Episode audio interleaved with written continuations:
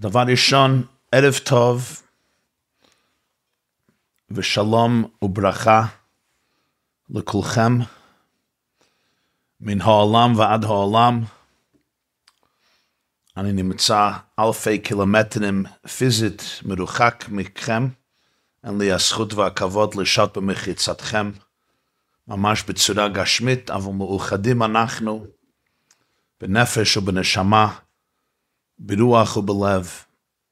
וכיוון שאצל עם ישראל הנשמה עיקר והגוף הוא כלי לנפש, הרוחניות הוא העיקר והגשמיות היא עיקר בתור כלי לרוחניות, אז מרחק הזמן והמקום, אני בשעה אחרת ובמקום אחר, במרחב אחר, לא כל כך נוגע כמו המרחב הפנימי הרוחני בו אנחנו שוהים כעת, מה טוב ומה נעים שבת אחים גם יחד. דבר אחד, בשמי ובשם, אני חושב, שלוימי אמוני ישראל, ובעצם בשם כל קהל הדת בני ישראל, מן העולם ועד עולם, לא רק בארץ ישראל, אלא גם בתפוצות ובכל הגלובוס. זו הזדמנות להביע את ניחומנו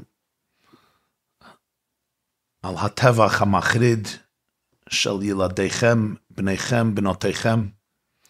השם ינקום נקמה דם עבדיו השפוך, הנינו גויים עמו יקידם עבודיו יקום. וכיפר אדמתו עמו. פשוט שאין מילים נכונות ומתאימות, ובכלל אין מילים. להביע את עומק הכאב, את הזיזוע,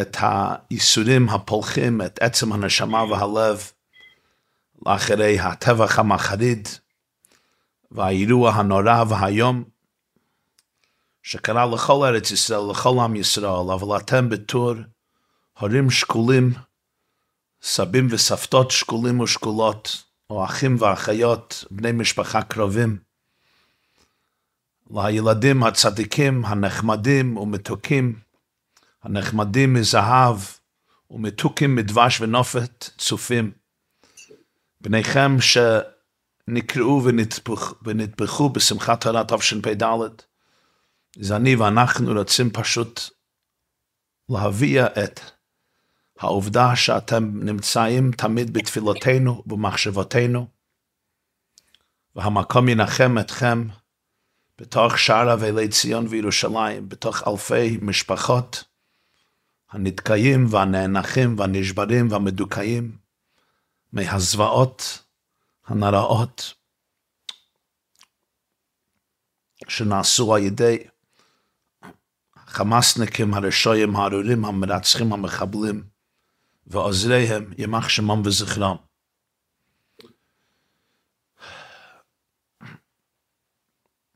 לפעמים כשאומרים את הנוסח בתוך שער אבי צין וירושלים, לא מבינים מה השייכות. מדובר על אבלות פרטית של משפחה פרטית, אז אומרים, המקום ינחם אתכם. אבל פה לא צריכים להתבונן הרבה, כי זה בעצם אבלי ציון וירושלים, האבלות שלכם זה אבלות של כל כנסת ישראל וכל עם ישראל בארץ ישראל ובכל העולם כולו. עובדה שיהודים באמריקה, שנמצאים אלפי קילומטרים מארץ ישראל ולא שמעו לא על רעים ולא על כיסופים ולא על ניר יצחוק ולא על כפר עזה ולא על בארי, ודאי לא שמעו על המקומות ולא ידעו אנשים שגרו שם.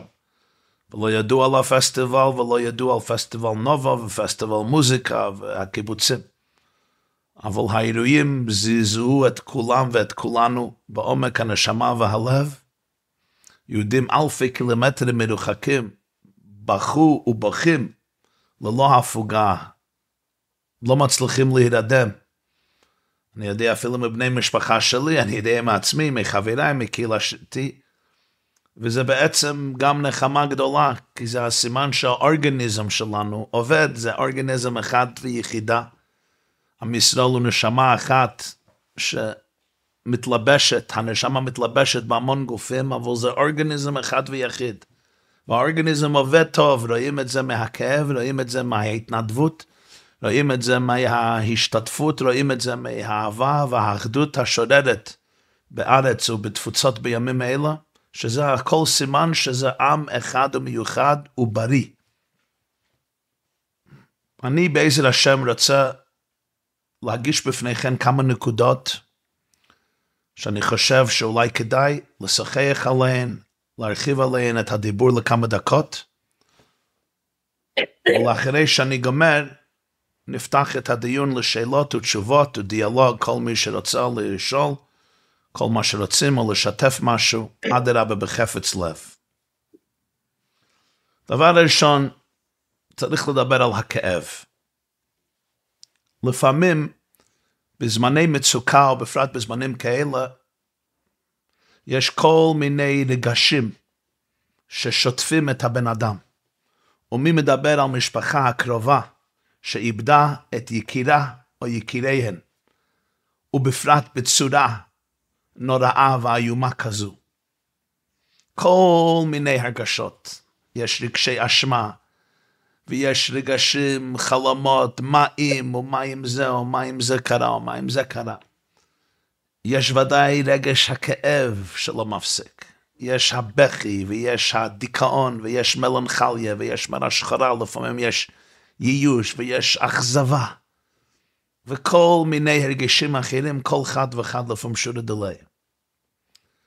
ולפעמים אנחנו מרגישים אשם על זה שאני מרגיש ככה, ואני צריך להרגיש ככה, ואסור להרגיש ככה, ופלוני אלמוני אמר שהוא מרגיש ככה, והיא מרגישה ככה. וראשון אני רוצה להגיד, שמדובר עכשיו בזמן מאוד מאוד פגיע, וצריך לכבד את הגוף, את הנשמה, את הלב ואת המוח. מדובר פה על כאב נורא. לא רק שצריכים לתת לגיטימציה לכאב, אלא גם צריכים לחבק את הכאב. אמרתי פה בפני קהל לפני כמה ימים, הכאב, מה שטמון מאחורי הכאב זה המון אהבה. אם לא היה לכם המון אהבה, לא היה להם, לא היה לכם כאב כל כך עמוק. אם מישהו חותך איבר מהגוף שלי זה כואב, כי זה גוף שלי. כי נפשי קשורה בנפשי, כי זה עצם מעצמי ובשר מבשרי. כאב זה לא רק דבר נורמלי, זה דבר רצוי, זה דבר קדוש. לכן בהלכה יש ימי שבעה, יש ימי שלושים, יש העניין של אבלות. לא אומרים, בסדר, קרה, צריכים להמשיך בחיים. ודאי ממשיכים בחיים, ובחרת בחיים. אבל חלק מהמשך החיים זה לתן לעצמך ולעצמך ולכל המשפחה. כמובן אבא ואימא ובנים ובנות וילדים וילדות, קטנים ומבוגרים, מכל הגילים ומכל המצבים בחיים, וודאי סבא וסבתא ודודים ובני דודות וכל המשפחה הקרובה וגם המשפחה המורחבת. חלק מהמשך החיים זה הרגש האבידה הגדולה, הרגש האבידה המד... העצומה, שהבחור שלכם, שהילדה שלכם, הילד שלכם, הנער, הנערה, נפרדו לעולם עד לתחיית המתים בקרוב בימינו ממש. הפיינליטי, הסיום, אתה רוצה לצלצל להבן, לשלוח טקסט, לשלוח מסר, ואז את מתעוררת ואומרת, וואו, אולי זה היה חלום בלהות. ודאי יש כמה מכם שמתעוררים בבוקר, אולי הכל היה חלום בלהות, ועכשיו אני אקבל טקסט או צלצול מהבן החמוד שלי, מהבת החמודה שלי, ואחר כך רואים שזה לא היה חלום בלהות. היינו כחולמים של זמן הגלות, זה לא רק חלום, חלום ככה בעולם החלומות, זה חלום שנראה כמו ריאליות, והיא ריאליות מאוד מאוד חשוכה ומאוד קשה. צריכים לכבד את הזמן הזה, את התקופה הזו.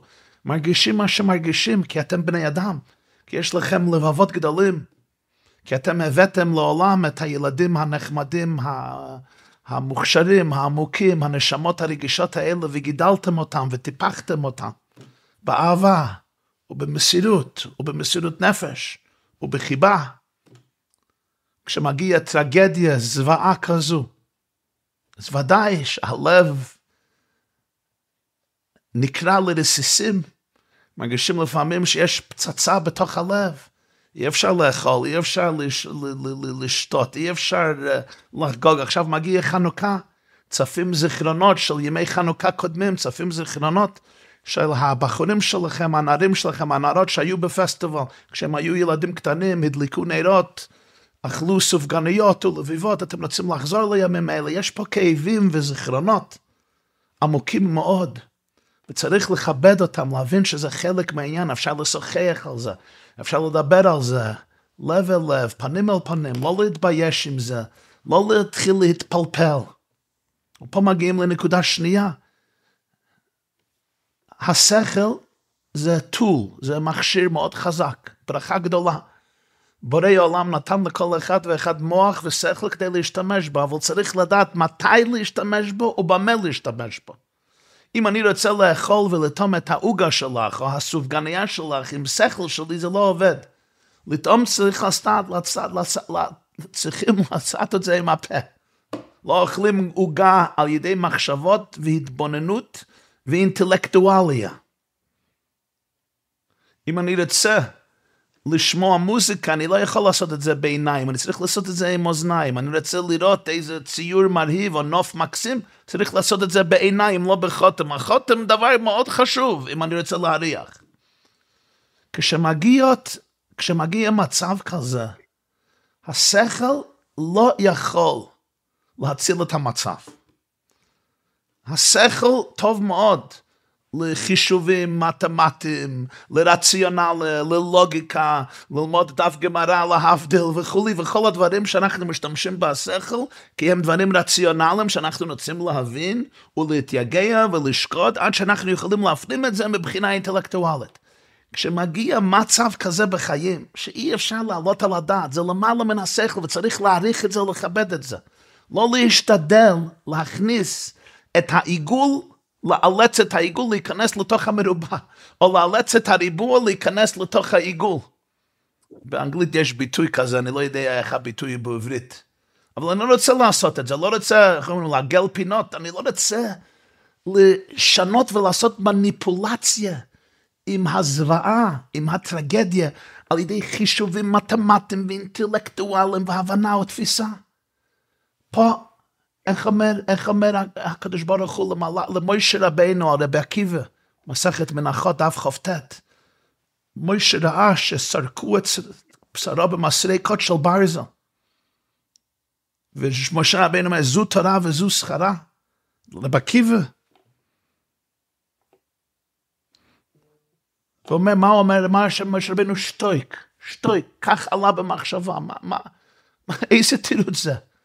מה זה פירוש שתוק? ואם הוא יפסיק לדבר זה יהיה בסדר, אז הוא יבין.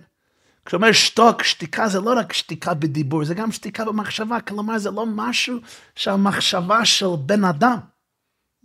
ומי מדבר על אימא, או מי מדבר על אבא, או אחים ואחיות, סבא וסבתא שקשורים בכל נימי הנפש, לילדים שלהם שנטבחו, רחמנא ליצלן השם ינקום דמם, שטויק, שטויק זה לא פירוש שאסור להביע רגשים, שטוק פירוש שכמו מויש רבינו עומד מול הסנה, וראה הסנה בויה באש, והסנה איננו אוקו. כתוב במדרש רבה, אחד מהפירושים בהתגלות הנפלאה הזו, שמשה רבינו ראה את צרות עם ישראל בגלות ארוכה, ארוכה. והסנה בויה באש, הסנה זה רמז ומשל על כנסת ישראל, על עם ישראל, שבויה באש. באש המרצחים והמחבלים ימח שמום של שמחת תורה תשפ"ד. משה רוצה להבין את התופעה, רוצה להבין את התופעה של עם ישראל, של שנאת ישראל, של אנטישמיות, של השנאה הזוועתית המחרידה הזו, לכל מי שדם יהודי נוזל בעורקיו שלכן הם נרצחו. אבל הסנה איננו אוקו. אסור לנו ועד את המראה הגדול הזה, והשם אומר לו, של נא לך מעל רגליך, כי המקום שאתה עומד עליו אדמת קודש הוא. אל תקרב הלום, של נא לך, זה מקום מאוד מקודש.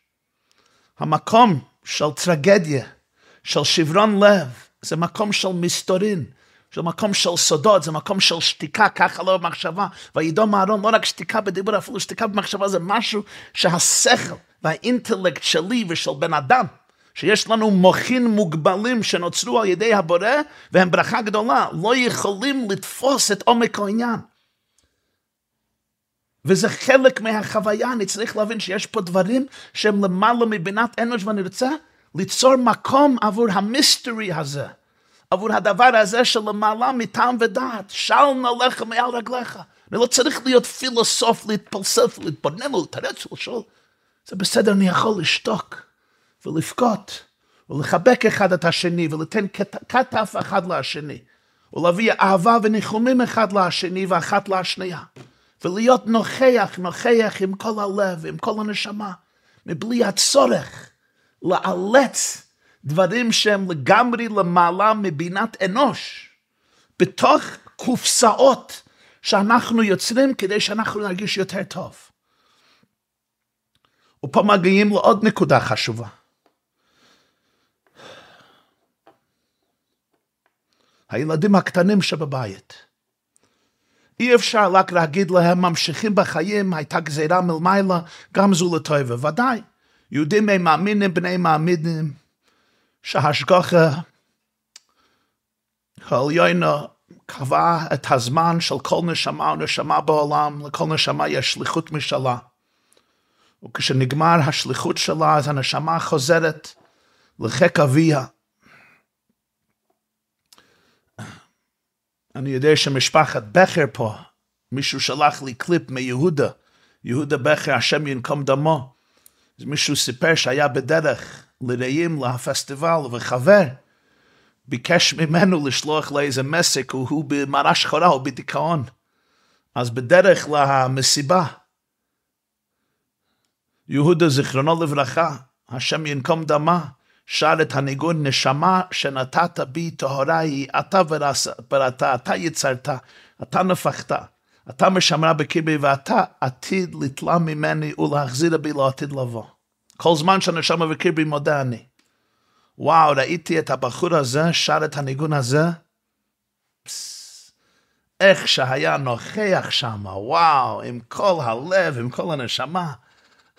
חשבתי לעצמי, הוא יודע איך לחיות. ניגן את זה ככה בלי שום, אה, איך אומרים, self-consciousness, אה, מודעות עצמי, הרגש עצמי, מי מסתכל, מי לא מסתכל, אני נראה מוזר, אני נראה לא מוזר. ראיתי, הוא חי, הוא חי. ואלה, מסתם זה היה אחד מהנגנים האחרונים שלו, נשמה שנתת בי טהרה היא, ואתה עתיד לתלה ממני ולהחזיר בי לעתיד לבוא. כל נשמה יש יד ויש שליחות, אבל הילדים שלנו, הקטנים בבית וגם המבוגרים, אלה שנשיאים, אלה שיוצאים בבית, צריכים ליצור בבתים של כולנו מרחב אינטימי ומרחב בטוח שיכולים להביא את עצמם, לשאול שאלות, לדבר, לבכות, לצחוק, וגם לדעת, כל בן משפחה, בת משפחה, מתאבלת בצורה אחרת. יש אלה שמכניסים הרבה הומור. כן, כך הם עושים את זה. יש אלה שבוכים הרבה, יש אלה שצוחקים, יש אלה שנזכרים על זיכרונות העבר ומתמוגגים מתענוג. אי אפשר לאלץ מישהו להתאבל כמו שאני רוצה שהוא יתאבל. כל אחד חווה את הרגעים האלה בצורות אחרות, ואני רוצה לכבד ולהעריך את המרחב הפנימי והאינטימי של כל אחד בבני המשפחה. יש אבא ויש אימא, ופה יש נקודה אחרת, גם אבא ואימא לא מגיבים באותה צורה. וראינו בעבר, תסלחו לי, אני מדבר ככה גלוי, שטרגדיות במשפחה יכולות להחריב את השלום בית, או לחזק את השלום בית. הם יכולים להחריב את השלום בית כי אבא מרגיש שאימא מגיבה בצורה קיצונית, ואימא מרגישה שאבא בכלל לא מגיב, אבא מרגיש שהאימא ככה overwhelmed, היא לא יודעת איך לטפל בחיים ונותן לה מוסר, או להפך. אמא מרגישה שהאבא התנתק לגמרי, או מתפתל בייסורים ולא יכול להירדם ויש ילדים. ואנחנו מתחילים לדון אחד את השני, ומה עם אמונה שלה, מה עם ביטחון שלך, מה עם האחריות שלך, וכולי וכולי וכולי, ויש גם דברים לפני הטרגדיה שבאים לסרפס, שצפים למעלה, ובזמנים של מצוקה וקושי, הם יכולים לשטוף אותנו, ויכולים חלילה וחס להחריב את הזוגיות. אני אומר לכם, כמו אח אל אחים ואח אל, אחו, אל אחיות, אהוביי, ידידיי, אחיי ואחיותיי, אהוביי ורעיי. בזמנים כאלה מוכרח שתהיה תקשורת מאוד פתוחה ואינטימית, שיהיה דיאלוג, ושכל אחד מבני הזוג ירגיש סייף, ירגיש בטוח להביע את חוויות הלב להבעל, להבעל, לאישה, וכן הילדים להורים והילדות להורים. זה מאוד מאוד חשוב.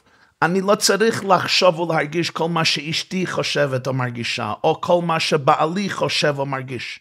אבל אני כן צריך ליצור מקום מבטחים שבו הוא יכול להיות הוא, והיא יכולה להיות היא, ובלי לדון, אסור לחשוב כך, אסור להרגיש כך. צריך להקשיב, לדבר, להיות קשוב לשיח הפנימי ולרגשים הפנימיים, בלי לדון, כי כל שגשוג במצב כזה, אם זה אם זה יהיה חדור בבריאות נפשית ובריאות גופנית ואמונה איתנה, אי אפשר לעשות את זה על ידי repression, על ידי קבורת כל הרגישים והתכחשות למצב האנושי של כולנו. אז זה חשוב הן מצד הזוגיות והן מצד ההקשבה לילדים וכולי. עכשיו מגיעים לעוד נקודה. יש פה כאב כפול ומכופל ומשולש. ואני מודע לכך. מדובר פה על ההורים שמסרו את נפשם לחנך את הילדים בדרך התורה ובדרך המצווה. והרבה מהילדים האלה, נערים או נערות האלה, בחרו דרך לעצמם. אז פה הכאב מעורב עם המון הרגשים, ובפרט אם הייתה ניכור לפני זה. אם היחסים לא היו תקינים, לא היו בריאים, אז יש רגשי חרטה ויש רגשי אשמה. וגם אולי יש רגשי אשמה על הנערים והנערות, מה שעשו לכם, מה שעשו למשפחה. תסלחו, אני מביא את זה באופן פתוח, כי אני מאמין שצריכים לדבר על דברים האלה. אתם יודעים מסתם את החשיבה שלי קצת על העניין הזה. אלה ששמעו את השיעורים או ההרצאות שלי בסוגיות האלה. ואי אפשר להתכחש לכל הרגשים האלה, ולא צריך. זה אפילו בן, בצורה רגילה, בן, בת, מתים, נרצחים על קידוש השם, אי אפשר לתאר את הזוועה ואת הכאב, אבל פה יש המון רגשים אחרים. מה אנחנו עשינו, מה הם עושים, אם היה אפשר לשנות את זה, אם היינו צריכים להיות קרובים יותר, רחוקים יותר, האם הייתה, היה יותר מדי פינוק, האם היה יותר מדי דיסציפלין, משמעת, האם היה יותר מדי אהבה, אם הייתה יותר מדי להפך. כל מיני מחשבות וחישובים בגלל ההיסטוריה. המכאיבה, ואני יודע שכל אחד נמצא במרחב אחר. יש הורים שהיחס שלהם היה מצוין, ומשהו יוצא מן הכלל, ואשריכם. ובוודאי שזה נותן איזה, ניחום, איזה קצת, ניחומים קצת, גם שזה לא מסלק את הכאב. ויש כאלה שזה לא היה כל כך פשוט, וגם אצל אלה שזה היה מקסים, זה גם בא עם המון כאב ויוסרים, ובפרט איך שזה פעל על המשפחה, כי זה ניסיון מאוד מאוד גדול בתקופתנו. אבל אני אומר לכם, אל תתכחשו לשום דבר פה. היה להם מסע מיוחד בחיים. אתם יודעים יותר טוב ממני שהנשמה של כל אחד מהנערים והנערות שלנו שם, שנרצחו, כמעט ארבע מאות נפשות שנרצחו, השם ינקום דמם, בנובה פסטיבל, בפסטיבל המוזיקה אצל קיבוץ רעים בשמחת תורה לפני בבוקר, תשפ"ד, אוקטובר השביעי. אתם יודעים ובפרט האימהות ביניכם. איזה נשמות רגישות היו לילדיכם. ועם כל הבעיות והאתגרים והאכזבות והמריבות והמלחמות והוויכוחים והאידיאולוגים, ככה או ככה, צריך להבין דבר אחד. הנשמות האלו הגיעו למקום הכי נעלה והכי נשגב, איך אומרת הגמרא בפסחים על הרוגי לוד, אין כל בריה יכולה לעמוד במחיצתן. אנחנו לא יודעים סיפורן של נשמות, אנחנו לא יודעים מתי אנחנו נולדים, למה, מתי אנחנו מסתלקים, למה אתם, אנחנו חיים בתקופה זו וסבא, וסבא וסבתא חיו בתקופה אחרת. מי יודע, אתה יודע רזי עולם, אמר רב מוישה לייב מסאסוב. רזי תורה, יש גם תלמידי חכמים צדיקים שיודעים קצת רזי תורה. רזי עולם, אתה יודע רזי עולם. סוד הנשמות, לידת הנשמות, הסתלקות הנשמות, רציחת הקדושים האלה, מי יודע בסוד השם, שתוק ככה עלה במחשבה. אבל זה צריך לדעת, שמה שלא הייתה הנסיעה שלהם בעולם הזה, ומה שלא היו ההחלטות שלהם בעולם הזה, הילדים, כמו שש המיליון הקדושים שנרצחו בשואה, שקוראים להם כל יהודי, כל יהודי, קורא להם קדושים, שש מיליון קדושים.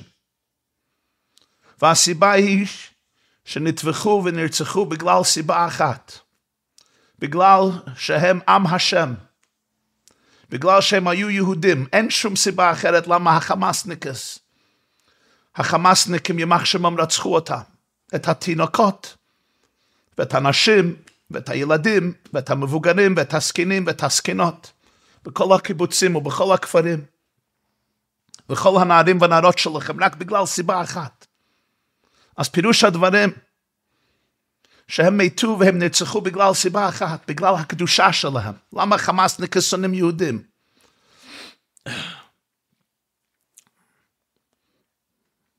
בגלל שלכל ילד יהודי יש חלק אלוקה ממעל ממש. אמרו בואי ולכו ונכחידם מגוי ולא יזוכר שם ישראל עוד. ולכן לא מבחינים בין יהודי ליהודי, לא, חש, לא, לא שאלו שאלות, איך הגיעו לפסטיבל, מתי נשוי, איזה חילול שבת היה, איזה חילול ים טוב, למה הם במוזיקה ביום טוב, בוא נלך לשכונה אחרת, שם יש יהודים רצינים, הם לא יהודים רצינים. קיבוצניקים, אלה שהיו בשלום עם ילדי עזה, שלחו צעצועים לילדי עזה. למה הם לא שאלו שאלות כאלה? למה? כי שונאי ישראל בכל דור ודור. Parois, waren wo hat es war Hommons war Stalins war Hitler. War natze mach Hamasne kes mach shmom kem mach Hezbollah war Iranem ve Khuli hem yodim davar echad la hash mit lana gol abed es kol yehud min nar va zokn tave noshim a Mordechai. Shamanu pam bis tvadut pura me Arabi Milobavitch omar maza am Mordechai. Men Hamon ra'a bechol tinok yudi hat er gezen a kleine Mordechai. בכל בכל תינוק יהודי הוא ראה מרדכי קטן. כשהם הסתכלו על הילדים שלכם במוזיקל פסטיבל, מה הם ראו? הם ראו שהוא עזב את הישיבה בגיל 14, שהיא עזבה את בית יעקב בגיל ה-15, זה מה שהם ראו. שהם לא מסכימים ממש עם המסוירה של מצה שרויה של הסבא.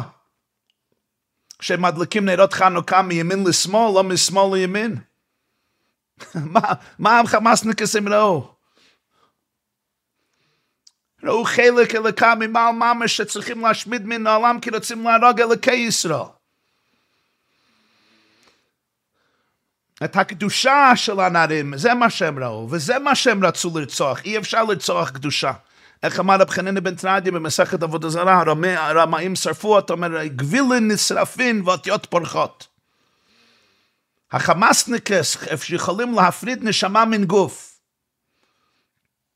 כדור יכול לעשות את זה, חולי יכול לעשות את זה. נשמה אי אפשר, אי אפשר להמית, אי אפשר להשמיד. זה לא, זה לא חי בכלי הגוף, התקשורת, הקישור בין נשמה והגוף נפסק על ידי מיתה. על ידי רציחה. כשמסירים את התקע של המקרר מתוך הכותל, החשמל לא נשמד. רק שהחשמל לא מתגלה בתוך המקרר, לא מתגלה בתוך המכונה, לא מתגלה בתוך הטלפון, לא מתגלה בתוך המזג אוויר, אבל החשמל לא, נח... לא, לא נכחד. מה שהם ראו בכל נער ונערה זה קדושה אלוקית אינסופית, שרצו להשמיד להרג ולעבד. אבל קדושה לא משמידים, נשמה לא משמידים. המודעות הפנימית של כל נער ונערה לנצח חי, לנצח ולנצח נצוחים. כי חלק אלוקם ממעל ממש אי אפשר להשמיד ולא להזיק. אני השם לא ישניסי ואתה בני יעקב לא חיליתם. אבל זה צריך לזכור, שלאחרי כל המסע הארוך של כל אחד מהנערים והנערות של אלה אלה, נרצחו על קדושת השם, ובכך הצטרפו עם הנשמות הכי מקודשות ונעלות ונשגבות מזמן אברהם אבינו עד לביאת המשיח. שאין לנו אפילו המילים לתאר את מעלתן ורגישתן ועמקותן וקדושתן. ואנחנו לא מבינים, אז למה נשמה זו נבחרה, למה לא נשמה אחרת, ולמה הייתה הדרך כל כך מסובכת ועקומה, מטמוניות עמוקות ועקלקלות, ככה הרמב"ם מתאר. על מחילות הר הבית, מי יודע? מי, מי יודע? מי מבין כל זה? אבל מה שכן יודעים הוא, שזה צריכים לדעת בוודאות. אפשר להיות כל הרגשים, הרגש זו, הרגש זו, אבל שנבינו. שהמקומות שהנשמות האלו הגיעו, אין לנו בכלל תיאור, אין לנו בכלל הבנה והכרה בגדלות הילדים האלה, אבל אני אוסיף עוד משהו. וההורים יבינו שזה אמיתי מאוד. אני לא זכיתי להכיר את הנערים האלו, אולי פגשתי כמה מהם בתקופה מסוימת, אבל אני לא יודע.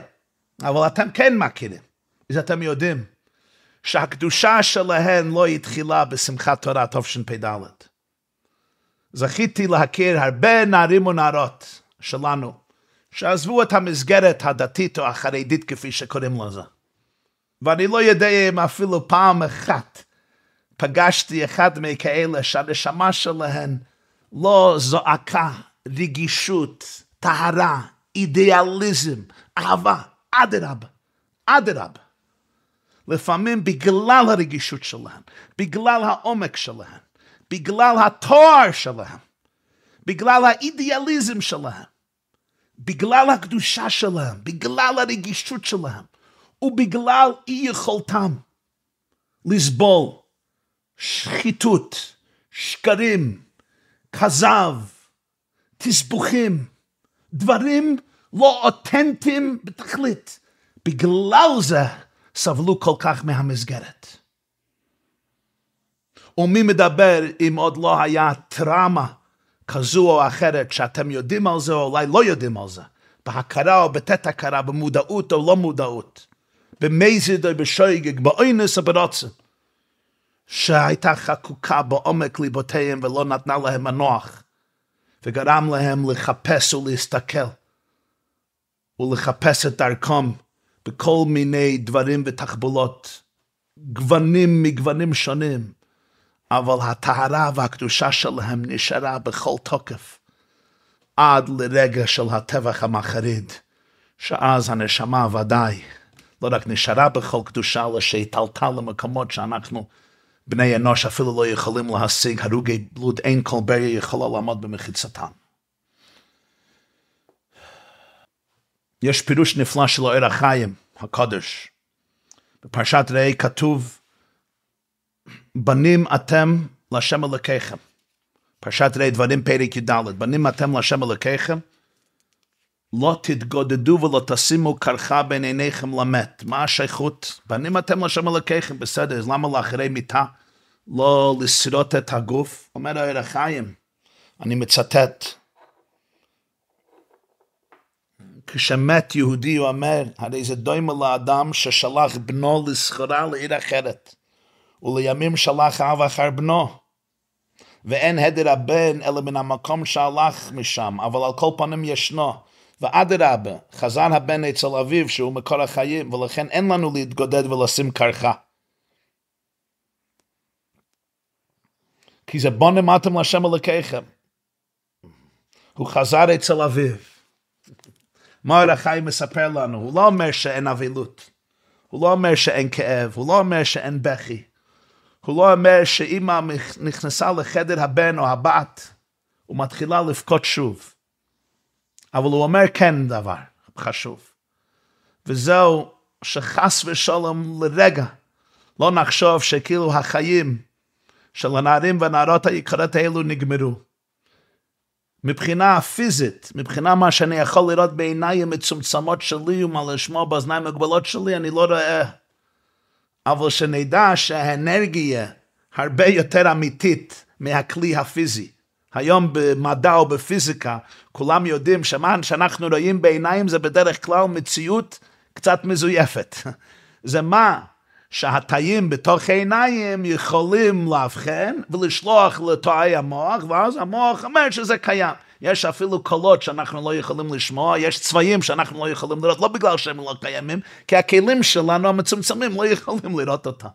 בדרך כלל כל מה שדבר יותר אמיתי ואותנטי בחיים, לא רואים את זה. אטום רואים, תאים רואים, וירוס רואים, חשמל רואים, בקטריה רואים, ג'רמס רואים. הדברים הכי יסודים של הבריאה, סובatomic particles, לא רואים דברים כאלה. זה אפילו דברים גשמים, שבמיקרוסקופ אפשר לאבחן אותם. בדרך כלל מה שאני רואה זה גרסה מאוד מצומצמת של הבריאה. אז כשהנשמה יורדת לגוף, אז רואים את הנשמה באמצעות הגוף. ברגע ההסתלקות, אומר הערך חיים, בוא נמדתם לשם אלוקיכם, זה חלק אלוקם ממעל ממש. הוא עכשיו בחק אביב, דבוק ומיוחד באיר אינסוף ברוך הוא לעד לנצח נצחם. הכאב הוא כי אני לא רוצה לתקשר אותו, בצור, לתקשר איתו או איתה בצורה פיזית, זה כאב. והכאב הזה נמשך עד שיחיו המתים. וזה כאב בכל העולמות. הגם שהנשמה היא נצחית, אבל החיים בעולם הזה, אנחנו לא יכולים, כואבים את זה, מתגעגעים. והגעגועים האלה הם פנימיים ואותנטיים. אבל אור החיים אומר, לא לחשוב לרגע שיש קשר שנפסק, זה לא בן שלי, זה לא בת שלי, עבדתי אותו, עבדתי אותה במובן פיזי. אבל כשהמשפחה מתאספת יחד בחנוכה, ולומדים תורת השם להתקשר לנשמתם. ומדליקים נרות חנוכה, ומדליקים גם אותם, נר השם נשמת אדם, כי הם לא יכולים להדליק נרות חנוכה בצורה פיזית. ונותנים צדקה, או לומדים משניות, או מתוועדים, או מתאחדים, כל משפחה באופן ששייך אליה. זה לא סתם דברים יפים, רוחניים. זה הבן והבת שנרצחו ישמחו על זה, ידעו לכם על זה. זה מתנה שנותנים להם הקשר הזה. הקשר, אני לא יכול להתקשר בצורה פיזית, לא יכול לתת לו חיבוק פיזי, לא אתן לך לעשות לו עוגה שהוא אהב ולתן לו, או לא. אני לא יכול לקנות לה חליפה או לבוש שיתהנה מזה, אבל אני כן יכול לתקשר בצורה רוחנית, כי זה אמיתית, נשמה לנשמה, לב ללב, זה אף פעם לא נפסק.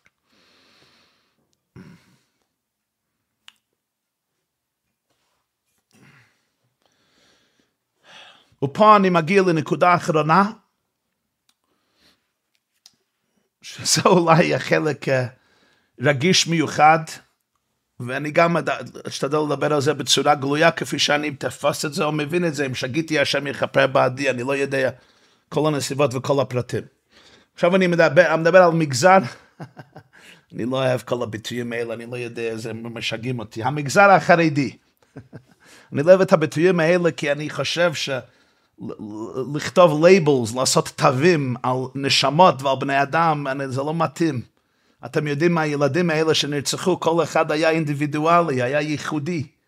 בלי תווים, לייבל, אתה ככה, אתה ככה, אתה דתי, חרדי, חלוני, חילוני ביום אחד ככה. ביום... ההגדרות שלנו הן כל כך רדודות ושטחיות ולפעמים מזויפות, ובאים הרבה משיפוטיזם ואגו. ואין לזה ולהשם שום שייכות. כל המילים האלה, מגזר זה, מגזר זה, מגזר זה, אני מבין מבחינה סוציאלית שמשתמשים בכינויים האלה, אבל אני רק אומר שזה קצת צורב לי. אבל אני אדבר על זה כי צריך לדבר על זה גם. וזה הרגישות לכל האירוע הזה מבחינת מגזר החרדי. ונדבר בצורה, בצורה מאוד גלויה. יש כאלה מאיתכם שמסתם לא מרגישים נוח. אפילו אם האבלות שלכם הייתה מאוד פרטית ואינטימית, והייתם גרים, אני יודע, באיזה אי, בקפריסין או ביוון, הייתם מתבטאים בצורה אחרת אולי. אבל עכשיו גרים במגזר ושואלים, אבל למה הוא היה שם? חילל שבת, נסע במכונית בחג, רקד uh, בליל שמחת תורה, לא היה בבית כנסת, היה בפסטיבל, מה הוא אכל שם, מה הוא שתת שם, איך הוא הגיע, מי היה, מי לא היה, מה היה הלבוש, מה היה המצב, מים חג, שכחו, על לא יצא חומל וכולי וכולי וכולי. ונמצאים במגזר שיש הרבה מהמחשבות האלו, ואפילו אלו שיש להם שכל לא להגיד את זה, אבל אתם מסתכלים על האף. ואתם רואים את המחשבות, וזה גם אולי אימא ואחיות ודודות ודודים ושכנים וחברים ואלה בבית הכנסת ובבית המדרש ובשוק ובני דודים וכל מיני סיפורים האלה, הוא היה כזה, הוא היה כזה, וזה קרה בישיבה וזה קרה בסמינר וזה קרה בתיכון וזה קרה בבית ולא דיבר לאבא ולא דיבר, אני לא, אני לא יודע כל הפרטים, אבל אני רק משער ותסלחו לי אם אני לא על הרכבת הנכונה. אולי זה לא מתאים לכל, ודאי לא מתאים לכל המצבים, אני סתם מדבר בצורה כוללת יותר, ואם זה שייכת אליכם, אולי יכול להועיל, אם לא בסדר, תמחקו את זה מהרקורד, אם זה לא מועיל. מדברים פה, מתוועדים אה, בצורה גלויה. אני אגיד לכם על מה, מה שעל ליבי. בחוויות החיים שלי מצאתי שני סוגי אנשים. אנשים שתופסים את הנקודה, ואנשים שעדיין לא תופסים את הנקודה, והם עוד צריכים קצת צמיחה ושגשוג רוחני והתבגרות. יכול להיות יהודי מאוד דתי, מאוד חרדי, ועובד את השם ועוסק בתורה ומצוות, אבל חסר לו קצת uh, לב. חסר לו אמפתיה, וזה לאו דווקא, וזה לאו דווקא אשמה שלו. צריך לדעת איך הוא גדל. יש אלה שהיהדות שלהם מיוסדת על המון שיפוטיות. יש אלה שהחרדיות שלהם מיוסדת על המון אגואיזם. ומערבים את אלוקים עם האגו, מערבים את קדושה עם שחצנות, מערבים עולם הבא ושולחן ערוך עם יהירות, עם גאווה, ולפעמים גם עם הדר האנושיות. יש בן אדם מתנהג לפי הלכה, פשוט אין לו לב. והוא מסכן, באמת הוא מסכן, אגיד קפיטל תילם עבורו. אני רואה לפעמים, אני לא מדמה בכלל, אני רואה לפעמים תגובות שאני מקבל מאיזה אנשים בגלל שאמרתי משהו, ואני רואה, וואו, הוא נמצא בעולם אחר, בפלנטה אחרת, צריך לב. יסוד היסודות של היהדות זה לב, לב, אמפתיה, חמלה, הידבק במידותיו, מה הוא רחום, אף אתה רחום. היהודי הראשון, אברהם אבינו, זה אברהם אוי אבי. אברהם שכתוב בספר הבאיר, אחד מספרי הקבלה המוקדמים, שמידת החסד אמרה לקדוש ברוך הוא, שכשאברהם חי, אין תועלת בי, כי הוא עומד ומשמש במקומי. אברהם אבינו, היהודי הראשון, התגלמות מידת האהבה בעולם. זה יסוד, מה שהלל אמר. להנחריש, רוצה ללמוד את כל התורה על רגל אחת, מדלך שני לחברך לא תביד, זוהי כל התורה כולו, ואידך פירוש שהוא זיל גמור כמבואר בשבת, מסכת שבת דף ל"א. כלומר, כל התורה כולה, כל הפלפולים וכל ש"ס ופוסקים ראשונים ואחרונים, מוסר מחשבה וקבולה ושאלס תשובס, וכל המסכתות וכל בבלי וירושלמי מדרושים, הכל, זה פירוש על אהבת ישראל. על ואהבת לרעך כמוך. אז אם אני לומד משהו בתורה וזה לא, לא, לא יוצר ממני ולא עושה ממני, בן אדם אוהב יותר, הפסדתי את הנקודה. סתם שמעתם כמה שמכם שמעת, שמעתם את השיעור האחרון שלי, שדיברתי על, חייל, על, ה, על היחס לחיילי צה"ל. אז יש אלה שתופסים נקודה ויש אלה שלא תופסים נקודה. בימים מן הימים כולם יתפסו. כשמגיע זמנים כאלה, אתם צריכים לדעת להישאר אותנטיים, ולא לחיות כדי לצאת ידי חובת אחרים ולמצוא חן בעיניים כאלה, שבכל מחילת כבודם ממש לא תופסים את העניין. הם לא יודעים את האתגרים שהיה לילדים שלכם לפני הרציחה שלה. הם לא יודעים את הכאב שהיה בבית לפני מאורי שמחת תורה. הם לא יודעים מה עברו הבנים והבנות שלכם, הם לא יודעים את זה. הם לא יודעים מה אתם עברו. הם לא יודעים את הלב של כל אחד מהנערים והנערות האלה בפסטיבל. הם לא יודעים, אולי הם לא יכולים לדעת, אולי הם לא רוצים לדעת, אני לא דן אותם. אבל תפסיקו לדון את עצמכם, זה זמן להיות מאוד אמיתי ועוד אותנטי. ומי יודע אם הנשמות האלה שנרצחו בשמחת תורה, הן לא היו נשמות שנשלחו לעולם הזה כדי לשנות את עם ישראל. אני לא יודע. כי אני לא יודע שום דברים מסתורים. בתוך עמי אנוכי יושבת ואני רואה דברים בצורה מצומצמת, עם העיניים מצומצמות שלה, ואני שואל שאלה. אולי הנשמות האלה של יקיריכם נשלחו לעולם הזה כדי לשנות את כולנו. כדי לפתוח את הלבבות של כולנו, כדי להבטיח שהחרדיות שלנו והדתיות שלנו לא נעשית קרוץ', לא נעשית משען כדי לכסות על המידות שלנו שצריכים תיקון. בואו נודה לעצמנו. אני שלחתי, מעניין, אני לא חשבתי, שלחתי מאמר אתמול לעיתון בקהילה לחנוכה. מאמר ש...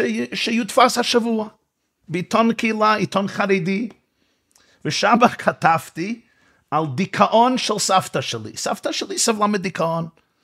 התייעצה עם הרבי מלובביץ', שהיא הייתה חסיד חב"ד, הרבי אמר לה שתלך לכל חתונה שאפשר ותרקוד שמה. אני לא יודע איך הוא ידע, לסבתא שלי הייתה חוש בריקוד יוצא מן הכלל, הייתה רקדנית פרופציונלית. והרבי נותן לה הצעה ללך לחתונת, לחתונות כל מה שאפשר ולרקוד כל כמה שאפשר. עשרות שנים היא עשתה את זה, הלכה לכל חתונה, הלכה לחתונות של נשים שהיא לא הכירה, בעלי תשובה, היו חתונות קטנות, בלי משפחה, היא הייתה מרקידה את העזרת נשים לשעות. כולם ידעו גברת ליפסקה פה, וזה הציל אותה מהדיכאון. כתבתי על זה מאמר שלם, סיפור מאוד מאוד מעניין ומרגש. אחד מהאורחים כותב אליי טקסט, הוא אומר, מאוד מרגש, ובפרט מרגש שאתה יכול לכתוב בצורה גלויה שסבתא שלך, של, שלך סבלה מדיכאון. בעולם החרדי שלנו אסור להזכיר את זה, כי זה יזיק לשידוכים של נינים עד תחיית המתים. אני לא חשבתי, אני לא חשבתי על זה. מה אני אומר לכם? אני אומר לכם שמגיע זמן בחיים שאני לא יכול לחיות כדי להרשים את האחרים ולהחניף אותם מספיק. הטרגדיה הזה מחייבת את כולנו לחיות בתדר רטט הכי עמוק, הכי גבוה, in the highest vibrational frequency. לחיות עם אותנטיות, עם הלב הפתוח. יש אלה במגזר שלנו, שלכם, שלא יתפסו, בסדר, שיהיה לה בריאות, תגידי קפיטל תהילים עבורו. שיהיה לו קצת יותר לב, יהיה לו קצת, בסדר. אל תחיו עכשיו עם בושה נוספת. לא רק שאתם צריכים לסבול מהעובדה שהנער שלכם היקר נרצח, הבת שלכם היקרה נרצחה. לא רק זה, עכשיו אתם עוד צריכים לחיות עם בושה נוספת. למה הוא היה שם? למה אתם יושבים שבעה? למה הוא היה יושב רקון על הגמרא בשמחת תורה? למה הוא לא רקד בבית הכנסת בשמחת תורה? עכשיו יושש בושה. תסלחו לי. I don't buy it. זה בושה אפילו שצריך לדבר על זה. על זה נדבר עכשיו. הנשמות היקרות אלו שנרצחו על קדושת שמו יתברך. כן, היה להם חיים לא קלים. היה להם נסיעה מאוד מעניינת. כל אחד לפעמים שורד דלי. לא מכחישים את זה ולא קוברים את זה, וזה חלק מהכאב, וזה חלק מהחוויה, וזה חלק מהדבקות, וזה חלק מהשמחה, וזה חלק מהתענוג. להתקשר ולתקשר איתם, ולקשר אותם לליבנו בחבלי אבותות אהבה, בכל העליות והמורדות שלהם. אבל איפה הגיעו? בשיא חייהם, בנקודה של חייהם. איפה הגיעו? הגיעו למיילס רב עקיבא וחבריו, למעלת האבות אברהם יצחק ויעקב, לקדושים וטהרים, במשך כל הדורת שאפל, ואנחנו לא מבינים למה, ואנחנו לא מבינים מדוע. והכאב הוא כאב נורא, כי עד מתי תסתיר את פניך ממני, וכבר ישראל זכאי וראוי ומוכשר לגאולה שלמה ובילה המוות לנצח, כמובן. אבל זה הסיפור פה של הילדים האלה, זה הסיפור. ושאימא, או שאבא, או אחים ואחיות, ירגישו לא נוח בשוק, או בבית הכנסת, או בבית, או ברחוב, או בבית ספר, או בבית המדרש, או בכולל. מי שיכול ליצור רגש כזה, אה, זה לא שייך אליכם. מסכן, מסכן אם הוא מרגיש כך. ואנחנו מסכנים, אנחנו נותנים לרגשות האלו להיחקק בליבותינו ולהיות קורבנות. תסלחו לי, לחרדיות שהיא מעולה בשחצנות, שיפוטיות, אגואיזם, ואין שם עדינות אלוקית. בספר שלי, מה זה יהדות? יהדות זה זיכוך הנפש. רואים את החלק אלוקה ממעל בכל יהודי, מחבקים את זה, אוהבים את זה, וזה לא פירוש שאסור להיות חילוקי דעות, ולא פירוש שאני מסכים עם כל בחירה של הבן או הבת שלי, אבל יסוד היסודות זה רגישות. בונים אתם להשם אלוקיכם, בין כך ובין כך אתם קרואים בונים, זה היסוד. זה היסוד להכל.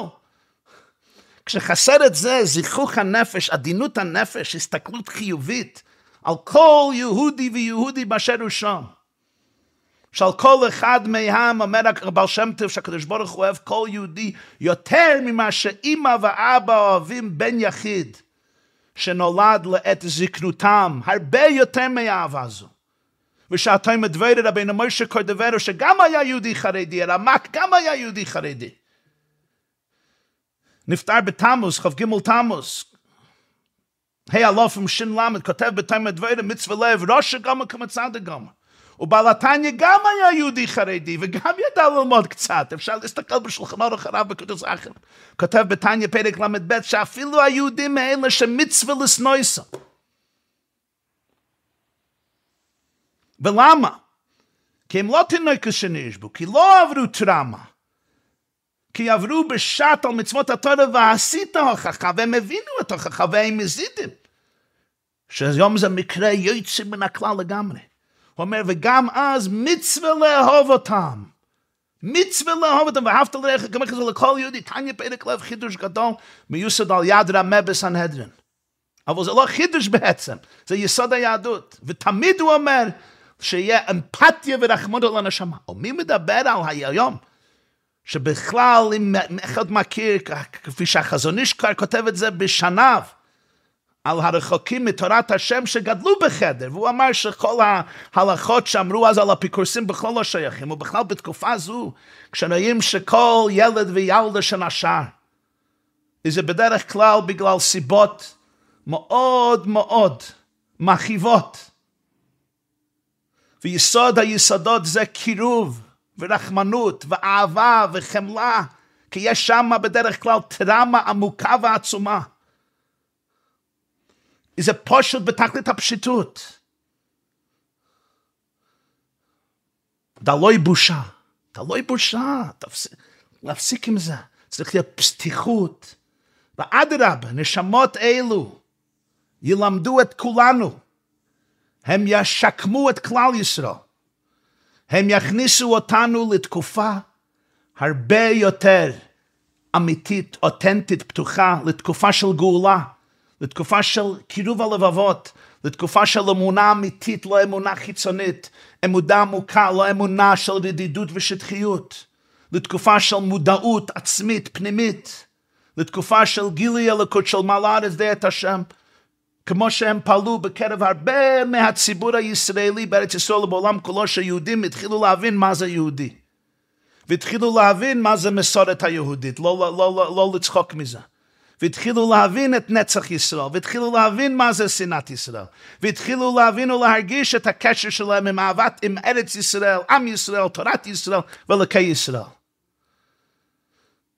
אז אנחנו לא יכולים להכיר טובה מספיק לנשמות האלו, גם שאנחנו לא מבינים למה נלקחו מאיתנו, בפרט בצורה כזו. אבל להבין את האור הנצחי שהם הורידו לעולם הזה. האור שיציל אותנו, האור שיציל את עמנו, האור שיציל את ארצנו, והאור שיציל את העולם כולו, כי הם הדליקו להבה. הם לא יוכלו להדליק נרות חנוכה בצורה פיזית השנה, חוץ אם תהיה תחיית המתים לפני זה, וכך מקווים. אבל אני כן יודע שהם הציתו נר חנוכה. הנערים והנערות שלכם הציתו אש להבה בכל לב ונפש יהודי בארץ ישראל ובכל העולם כולו. כל ניצוץ וזיק אצל יהודים בכל העולם כולו נדלק בתוקף עצום בגלל כל הילדים שלכם והילדות שלכם שנרצחו באותו בוקר, באותו בוקר בלתי נשכח. ואני מקווה שהקדוש ברוך הוא, אלוקים, ייתן לכל אחד ואחד מכם החיזוק, הכוח, החיות, המשאבים, האומץ, הנחישות, האותנטיות, הבהירות, שזקוקים להם כמו חמצן. בשעה מיוחדת זו, בשעות תרופות אלו, בימים קשים אלה, שתהיה לכולנו הבהירות, הנחישות, האמיתיות והכוח והחיזוק שאתם צריכים במיוחד עליכם ולבני משפחותיכם. לכבד את הכאב שאין מילים לה, וכשלפעמים כשאתם מתעוררים בבוקר ושואלים את עצמכם, איך אני אוכל לצאת מהמיטה? איך אני אוכל להמשיך לחיות?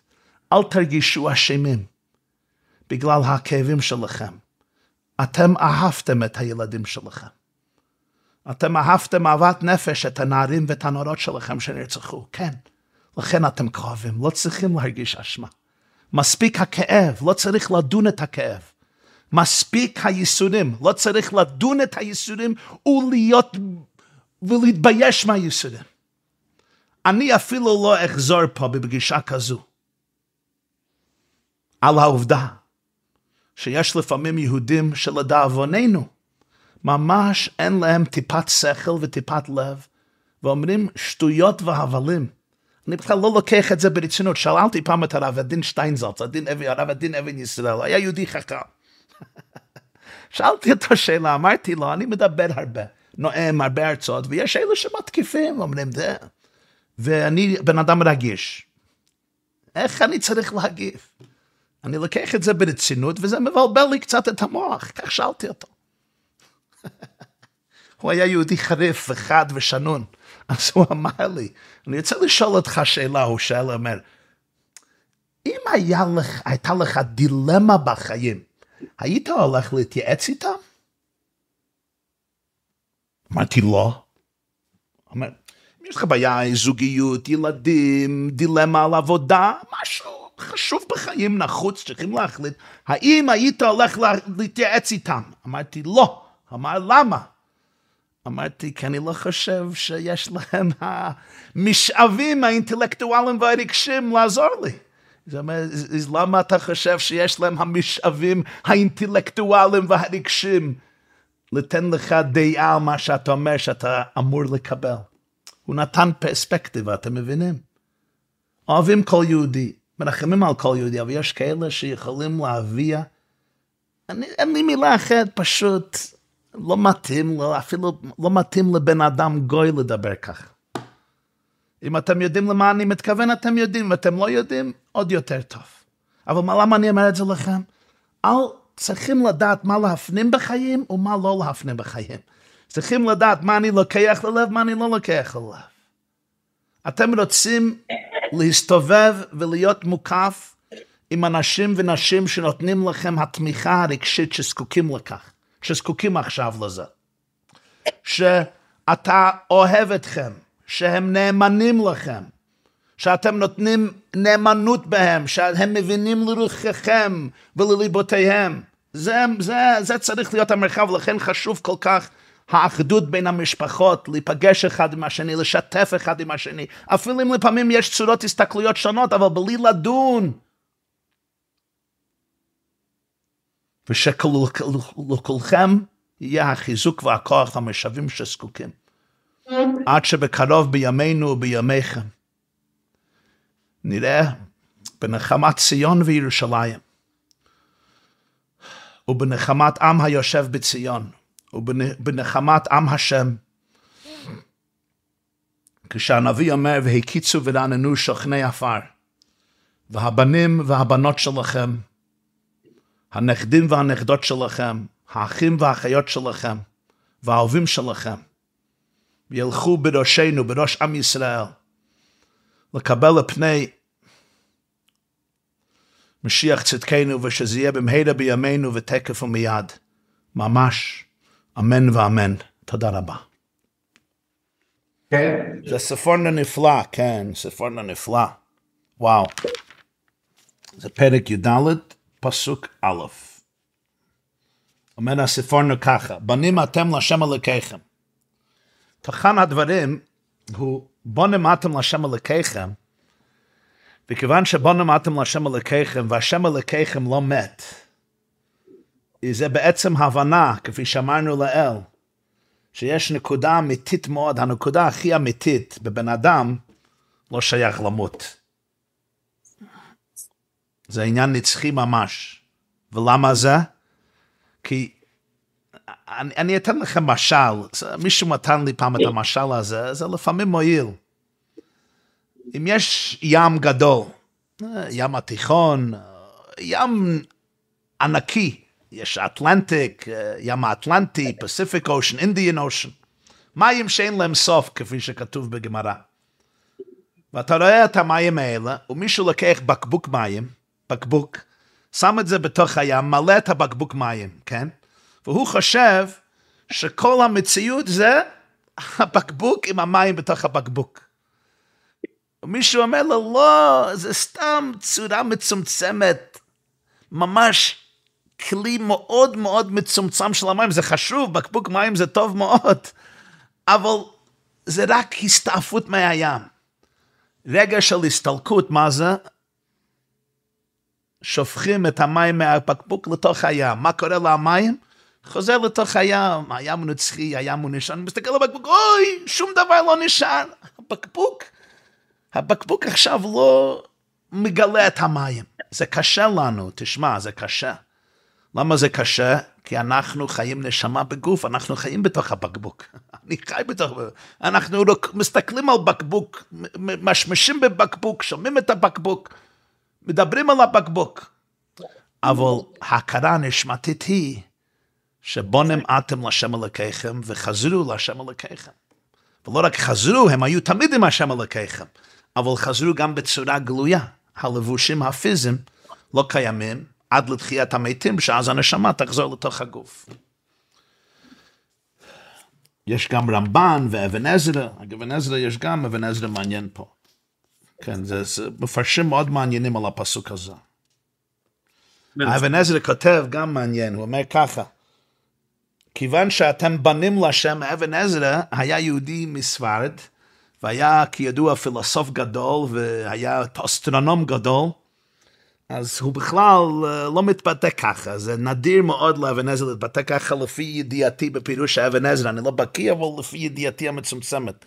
אומרת, שתדעו שאתם בנים להשם, והוא אוהב אתכם יותר מהאב לבן, זה כמו קדושת לוי כמעט, עם לוי צבטיצ'ה. והוא אוהב אתכם יותר מהאב לבן, אל תתגודדו על כל מה שיעשה, כל שיעשה לטויבו, ואם לא תבינו, כאשר לא יבינו הבנים הקטנים מעשה אביהם, רק יסמכו עליו, כן תעשו כמה אתם, כי עם קדוש אתה, ואין לך כשאר כל הגויים. וואו. בוא נמדתם להשם אלוקיכם פירוש, עד כמה שאני אוהב את הבן שלי. מאיפה למדתי איך לאהוב? מאיפה למדנו איך לאהוב? מאיפה קיבלנו מידת אהבה? אני יצרתי מידת אהבה? הרי הכל ממקור אהבה, מהשם. אז הוא שורש אהבה, הוא מקור אהבה. אז לכן, אל תחשבו שיש אפילו רגע של הפסק באהבה. אה, אני לא מבין? הוא אומר, כן, בנים קטנים גם לא מבינים מעשה אביהם. זה, זה האבן עזרא.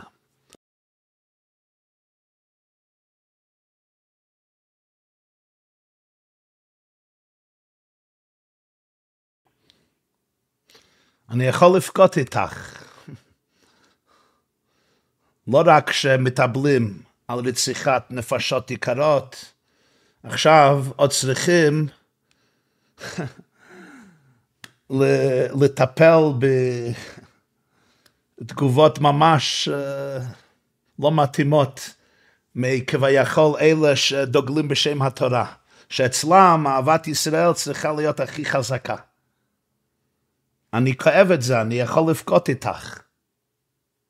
אבל אני אדבר רק מבחינה פרקטית יותר, כן? אני חושב שבתקופה הזו הדבר הכי חשוב, הכי בריא, זה ליצור מרחב בטוח. אם זה בתוך משפחה, משפחה מורחבת, אם זה שכנים, אם זה חברות טובות, ידידות טובות, אלה שכן תופסים את העניין, אלה שכן רגישים. שיהיה מקום ששם אפשר להתוועד, אפשר להיות פתוח. זה שיש כאלה שלא מגיבים בצורה נכונה, זה מאוד כואב, מאוד מאוד כואב. זה דבר אחד. שיהיה מקום, מרחב, בטוח מבחינה רגשית ונפשית ופסיכולוגית ורוחנית, שכן אפשר ככה להיות אותנטי ולהנציח ולדבר ולבכות ולהתוועד וגם לשחוק ולהתבדח אם צריך ולאכול ולשתות ולהתחבר בתוך. התקופה הקשה. מבחינת סמינר, פה צריכים להיות פרקטי. אם, אם היא באמת רוצה להיכנס למוסד ההוא וזה יהיה טוב בשבילה, אז לפעמים כדאי להגיד, אני לא מסכים עם זה, אני לא מסכים עם זה, אני לא מסכים עם זה.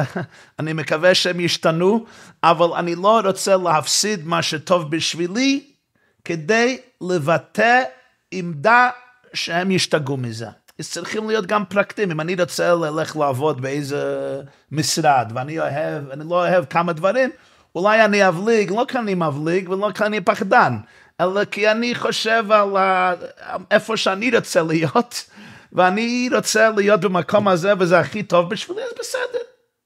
כך אני חושב מבחינה פרקטית, אם זה לא מקום שיחריב אותה חלילה, ואדרבה, זה מקום שיש לה ידידות וחברות, והיא תגדל שם, והיא אוהבת את זה שם, וזה טוב בשבילה, מה אפשר לעשות? בסדר, אני יכול להבין את זה. במסגרת שלנו, בכל מסגרת, עושים פשרות, ואם הפשרות האלה לא הורגים את הנפש שלנו, ולא גורמים לנו לשקר ולאכזב את עצמנו ולחיות חיים מזויפים, זה רק פשרות שאנחנו עושים בגלל סיבה זו או אחרת, אבל לפועל זה משרת את הטוב שלה, אוקיי.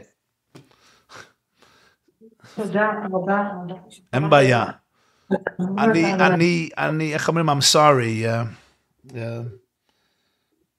אני כואב את העניין שאת צריכה להעלות שאלה כזו. תשמעו, והיה, ראיתי שהיה דיין מבלזה שנרצח לפני כמה ימים, גם הוא חילל שבת. וראיתי גם משם מנהלת בית ספר שנרצחה, גם היא חיללה שבת. בזמן השואה מיליון וחצי ילדים נשלחו לכבשנות הגז, תינוקות. כולם חיללו שבת. תשמע, זו אטימות אכזרית. אטימות אכזרית, מה שהם אמרו. את שומעת אותי? המורה הזו, היא עברה שטיפת מוח חרדית. היא לא יודעת איך לדבר. היא מסתמה קברה את הרגשים שלה כשהייתה ילד, ילדה קטנה מאוד. אז אני אגיד תהילים עבורה. אבל לדבר ככה למשפחה שבורה כזו, היא מסכנית, ממש מסכנית. אני מנחם עליה שהיא תצליחה להגיד את זה, תמורת לחבק את, את, את הנערה בכיתה. ולהגיד לה, וואו, וואו, אנחנו כואבים, אנחנו מטבלים יחד, מה אני יכול לעשות בשבילך? זו הייתה תגובה נורמלית, בריאה. אני לא מבין, המון יהודים דתיים וחרדים נרצחו בשנים האחרונות על ידי המחבלים. למה הם נרצחו? היא גם יודעת את זה? למה הם נרצחו? אני שואל. איזה אטימות רגשית, אכזרית, טיפשות. אנחנו לא יודעים דברים האלה. לא יודעים. היא הייתה צריכה לחבק אותך ולהגיד, אני אוהבת אותך, וזה מאוד מאוד קשה, ומה שאת צריכה, אני פה. זה מה שאת צריכה לעשות. אבל היא עברה שטיפת מוח חרדית, כמו הרבה, ואני מרחם עליה, תגיד, צריכים להגיד תהילים עבורה. ואני מרחם על הילדים שלה. אני מרחם על הילדים שלה, יותר ממך. לך מסתם יש אימה יותר בריאה, והילדים שלה, את לא צריכה לסבול ממנה, את יכולה להגיד את זה, כן, אבל זה אטימות אכזרית, אני אגיד, אומר לה, אני אומר לך. אפילו אם את חושבת ככה, אפילו אם את חושבת ככה, מה התועלת להגיד לך? תגידי לי, אפילו אם את חושבת ככה. מה התועלת? לשבור אותך? זה נורמלי? זה... תחשבי רגע. אפילו אם היא הייתה נביאה, אני, אני מרחם עליה שהדרך שהיא יכולה להשפיע על אחרים, להתחזק בתורה ומצוות, זה להגיד שהנער הזה נרצח בגלל זה. אני מנחם עליה כי היהדות שלה כל כך רדודה ושטחית, ואני מאוד שמח שאין לי היהדות שלה. כי אני גם הייתי עוזבת את זה. הנער הזה עזב את היהדות בגלל מורים כאלה. את, מבינה? אח שלך נרצח? עכשיו אני אהיה נביא. האח שלך עזב את היהדות בגלל שהוא שמע דברים כאלה. נכון או לא נכון? האח שלך היה נשמה רגישה. האח שלך מסתם היה בן אדם עמוק ולא היה יכול לסבול שטיפת מוח חרדית. כמו הרבה מהנערים האלה. אני מכיר הנערים האלה. אני מכיר, אני מכיר המון מנערים האלה. הם נתנו להם יהדות מאוד מאוד אכזרית, מאוד מאוד רדודה. זה הכל יש, שחור לבן. אלוקים שונא אותך, אוהב אותך. אתה תעשה דברים טובים, אה, אתה השכר. אבל העניין הוא כתוב בפרקי אבות, אין בידינו לא משלוות הרשעים ולא מייסורי הצדיקים. בעשרות שנים האחרונות נרצחו ונטבחו המון יהודים וחרדים ודתיים. בשנות השואה נרצחו מיליוני יהודים דתיים וחרדים, צדיקים, קדושים, תלמידי ישיבה, אברכים, יהודים חסידים במאות אלפים, תינוקות של בית רבן שלא תמו טעם חטא. בגליציה ובפוילן ובהונגריה, מי יודע למה, מי מישהו יודע למה הם נרצחו? צדיקי עולם, קדושי אליה נרצחו, לא יודעים למה הם נרצחו? אני לא מבין. תסתכלו על רשימת כל אלה שנרצחו באינתיפאדה השנייה, באוטובוסים, בפיגועי התאבדות, בישיבות, בבתי כנסיות, בסדר פסח, בחנות, בפיצריה, ברחובות, באגד. למה, למה, למה, מישהו יודע למה הם נרצחו? מישהו יודע? יש לנו החוצפה? יש פה נביא שיכול להגיד, אני יודע למה הנערים האלה נרצחו? איזה חוצפה, איזה אטימות. מה שכן אנחנו צריכים להגיד הוא, שתפקידנו היום הזה זה לקרב ולאהוב כל יהודי. רואים היום התעוררות עצומה מכל חלקי העם לדברים שבקדושה. אפילו יהודים שלא היה להם זיקה ליהדות, היום רוצים לאחוז בעוגן הנצחי של אומה ישראלית בתורה מצוות, אז צריכים לקרב. אנחנו כן יודעים שכל מצווה ומצווה יקרה היא מפנינים, וכל חיזוק בלימוד התורה וקיום המצוות. זה הצלת עם ישראל וארץ ישראל, כי אתם הדבקים בשם אלוקיכם חיים כולכם היום, והכלי נשק שלנו במשך אלפי שנים היה התורה והמצוות, ולכן שרדנו לעומת כל האויבים שלנו, ואנחנו יודעים את היוקר הגדול של תורה ומצוות, וצריכים להתחזק בזה, אבל להשתמש בטרגדיה הזו ולהגיד שלכן הוא ניצח, והם קיבלו את העונש שלהם, איך, אני לא יכול, אני רוצה להקיא. תסלחו לי, אני לא אעשה את זה בפני עזרת נשים, אני לא אקיא. תודה. אגב, הרמב"ם, הרמב"ם גם היה יהודי חרדי, הרמב"ם, והוא כותב, תשמעו, שמישהו שמגיע למישהו שמטבל ואומר לו שהבן או הבת או האח או אבא, אמא מתו או נהרגו בגלל העבירה זו או העבירה זו, הרמב"ם אומר הם עוברים על מצוות לא תעשה של הונאת דברים. אז אפשר להגיד למורה הצדקת הזו שהיא עברה על מצוות לא תעשה שבתורה והיא צריכה לעשות תשובה. אם היא הייתה חרדה כל כך, חרד, דתייה כל כך, לא הייתה עוברת עבירה של הונאת דברים. כך פותק, פוסק הרמב"ם. הונאת דברים זה מסכת בו במציע. סתם אגב, היא צריכה לעשות תשובה. צריך ענווה, צריך רגישות. תשמע, היהודים החרדים גם צריכים שיקום רוחני. צריכים, אני אמרתי בהתוועדות י"ט כסלו, שמשיח צדקנו לא רק יחזיר את החילונים לתשובה, אלא גם החרדים לתשובה. אני חושב כבר הרב שרק מהדברים שנאמרו כאן מהשאלות האלה, יהיה לכם מן הסתם להכין כמה הרצאות חזקות שצריכים לעשות רעש גדול לא רק בשמיים בארץ. כדי לעורר את האנשים באמת לאמת. בעזר השם שנזכה להיות צינור לגילוי אחדות השם, אחדות ישראל ואחדות התורה, בלי אגואיזם, בלי שיפוטיות. תשמע, גם קל לי עכשיו, כן? קל לי מאוד ליפול לתוך אגו רוחני, לדבר על המורה הזו, וזה מגיע ממקום אגו שלנו. צריכים תמיד, תמיד להיזהר שהכל יהיה ביראת שמיים ובאהבת ישראל ובענווה, לא בשחצנות. אבל כואב לי, כואב לי, אני מסתכל על כמה דברים שכתבו כמה בעלי מוסר, ראשי ישיבות רבנים, זה יהודי בן תורה. תשמע, אולי אני מגיע ממקום אחר לגמרי. אני גדלתי בדלת אמותיו של הרבי מלובביץ', אצלי כל התורה זה אהבת ישראל. אין תורה בלי זה, אין יראת שמיים בלי זה. תשמעו, אני לא חושב שזה תפקיד שלנו או שלי, או אפילו יכולת שלי או שלנו, לפנות אצבע, להצביע ולהגיד, הנה, זה קרה בגלל זה. ואני עכשיו עכשיו רוצה לשאול שאלה אחרת. מה עם התינוקות הקטנים שראשיהם נרפו בכל הקיבוצים? הם גם עבדו עבודה זרה, הם גם עשו גילוי עריות. אני לא יודע לעשות חשבונות שמיים. למה זה קרה, ולמה זה ניצל, ולמה זו ניצלה, ולמה זה נטבח.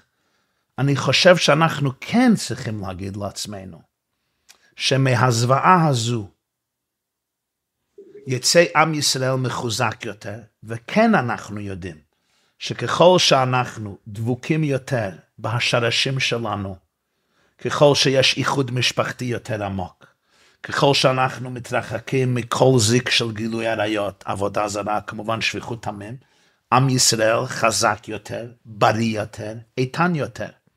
העובדה שהרבה מהנערים והנערות שלנו הלכו לחפש דברים שונים והשתדלו לעשות דברים שונים, והרבה מהם טעו מדרך הבריאה ודרך התורה, אנחנו יודעים את זה, הם אמרו, עברו ייסורים רבים. אני לא חושב שזה תועלת לדון אותם ולהאשים אותם. כן, אנחנו יודעים כשעם ישראל אוחז בתורה ובמצוות ובאמונה, היא, היא, יש שמירה מיוחדת ויש דבקות מיוחדת ויש ברכה מיוחדת ויש חיזוק מיוחד. אם בחוקותיי תלכו ואת מצוותיי תשמרו ונתתי גשמיכם בעיתם ותורה מגנה ומצלה ואתם הדבקים בהשם אלוקיכם חיים כולכם היום. ואנחנו כן יודעים שהתורה והמצווה, כפי שאמרתי, זה כלי זין, החזקים היהודים, כמובן שצריך גם לעשות בדרך הטבע, אין סומכין על הנס, ולכן צריך לא רק להעריך ולהכיר טוב, אלא גם התודה הכי נפשית ועמוקה לכל החיילים והמתנדבים ואנשי הצלה ואנשי זק"א וכל החיילים בחזית, שעושים מה שמוטל עליהם להציל את עם ישראל ואת ארץ ישראל, בטוח. אז יש הוראות שאנחנו יכולים להפיק מכל האירועים שכשעם ישראל אדוק באמונה ובשמירת התורה, ובעיקר התורה זה אהבת ישראל ואחדות ישראל, זה העתיד שלנו, ורואים את זה גם במוחש. כל הטרגדיה קרתה בגלל שממשלת ישראל ומערכת הביטחון, כן, בשנים האחרונות עבדו את צדקת הדרך. עבדו את האמונה שארץ ישראל היא נחלת עולם מאלוקי עולם לעם עולם. לכן בלי התורה אין גיבוי רוחני לכל החיילים ולכל הצבא, ובכלל לזה שאנחנו בארץ ישראל. אז אנחנו זקוקים לתורה, לצדקת הדרך, לגיבוי רוחני, להבין למה אנחנו בארץ ישראל, למה הם שונאים אותנו. בלי זה רואים מה שקורה, כוח ההרתעה נגמרה, עשו פשרות עם האויבים, לא הבינו מה שקורה פה, הסתמכו על כוחי ועוצם ידי עשה לי את החייל הזה, ואנחנו רואים עד כמה התורה זקוקה כדי לחשוב בצורה ישירה, או כדי לשמור על עם היושב בציון. וזה כולל גם בחיים פרטיים, שוודאי עבירות חמורות, אנחנו צריכים להתרחק מהם, ולחזק את כל עם ישראל להתרחק מהם.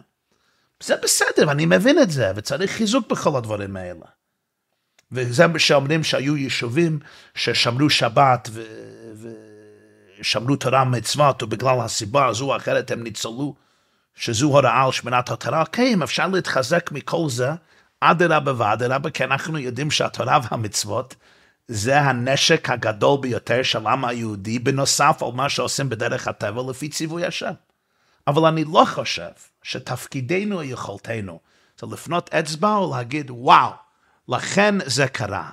אני, אני לא יודע, אני חושב שזה לא אמיתי, לא אותנטי, לא רגיש, אין נביא שמסר פה דבר השם.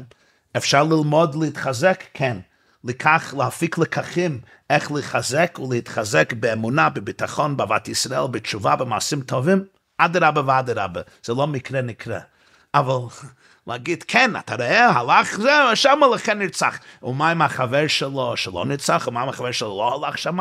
אז עכשיו כולם מבינים, לא, לא יודעים, לא מבינים. אז למה אתה חושב שאתה מבין 50% ולא מבין 50% אחרים? אם זה באמת בגלל גילוי עריות וכולי וכולי, אז למה זה ניצל? למה לא כולם נרצחו? ולמה תינוקות נרצחו? מה הם עשו? אז יש חלק שאנחנו לא מבינים. אז אולי אפשר להגיד בענווה, אנחנו לא מבינים, אנחנו לא מבינים חשבונות שמיים. אנחנו כן מבינים ואנחנו כן יודעים שכשנתחזק יחד וכל העם ישוב להשם ולתורתו, זה הדבר הכי בריא עבורנו. בסדר גמור. ככה המחשבה שלי, אם שגיתי השם יכפר בעדי. וזה גם, וגם צריך רגישות. האם זה נורמלי וזה שפוי להגיד לאבא או לאמא דברים כאלה? מה, מה התועלת? מה, מה רוצים להפיק מזה? דבר אחד, אתה לא יודע. דבר שני, איפה הלב שלך? אתה רוצה לחזק יהודים? תחזק יהודים. אתה רוצה לקרב יהודים? כך מקרבים יהודים. אדרבה, אם אכפת לי מהשם ותורתו, מה הדרך הכי אפקטיבית היום לקרב יהודים לתורה? להתרחק מגילוי עריות, להתרחק מעבודה זרה, מה הדרך הכי יעילה? לצרוח, תראו הבנים שלכם מושחתים עובדי עבודה זרה, כך מקרבים יהודים לתורה.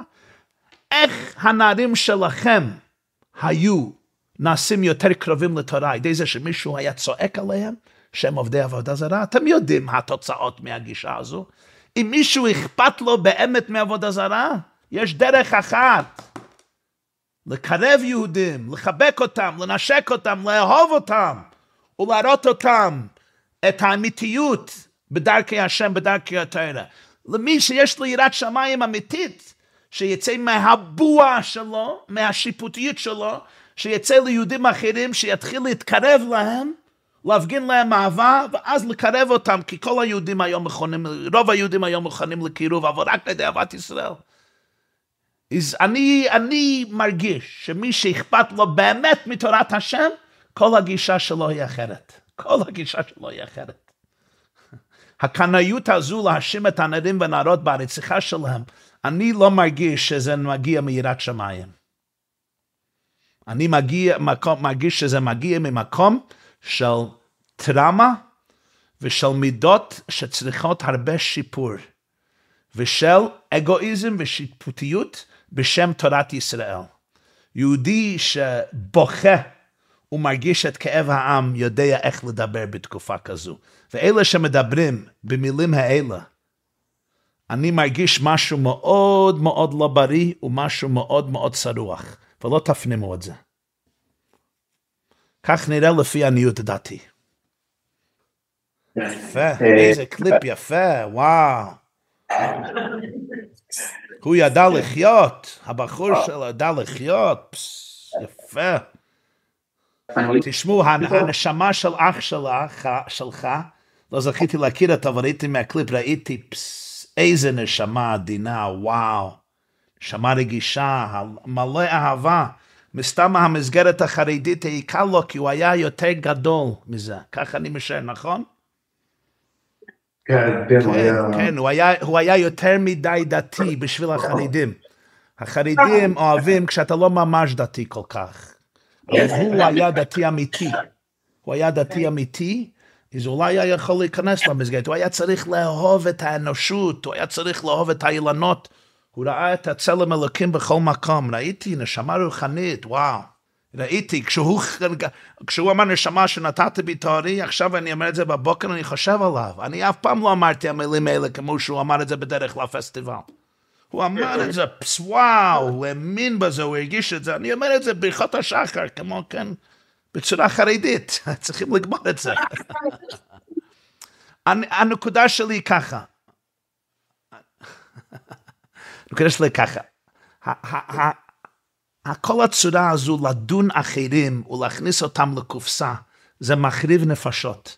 וזה לא אותנטי, זה לא אלוקות, זה אגו, זה אגו דתי, זה אגו חרדי, כן? כמו שלחילוני יש אגו, גם לחרדי יש אגו. והעובדה שלמדתי בישיבה לא מסלק ממנו את האגו אם לא עבדתי על עצמי, זה הנקודה. כל יהודי יהודי חלק אלוקה ממעלמם, זה שאני נקרא חרדי ויש לי פיות ויש לי זקן ויש לי כיפה גדולה שחורה ואני גם הולך למקווה בבוקר מניח תפילין רבינו תם, לא מבטיח שאין לי אגו גדול מאוד, לפעמים יש לי אגו יותר ענקי כי אלוקים נמצא בתוך האגו שלי, אני מייצג את אלוקים לכל העולם וכולם רעים ומושחתים ומתועבים ומשוקצים ולא שייכים למשפחה שלי המושלמת.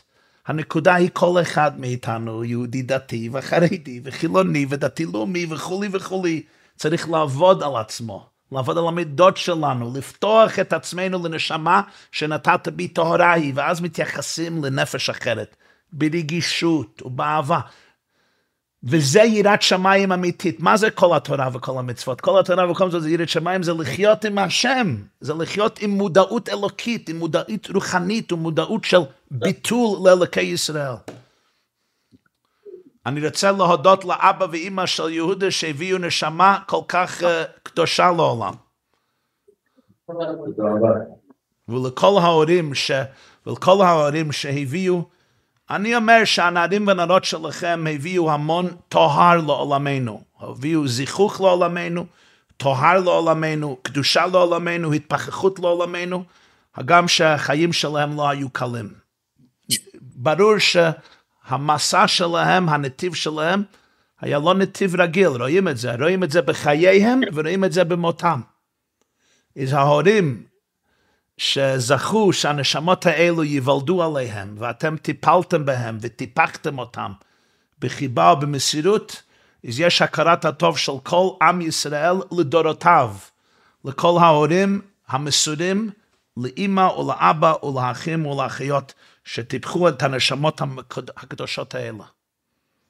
יישר כוח הרב, תודה רבה לשם כולם.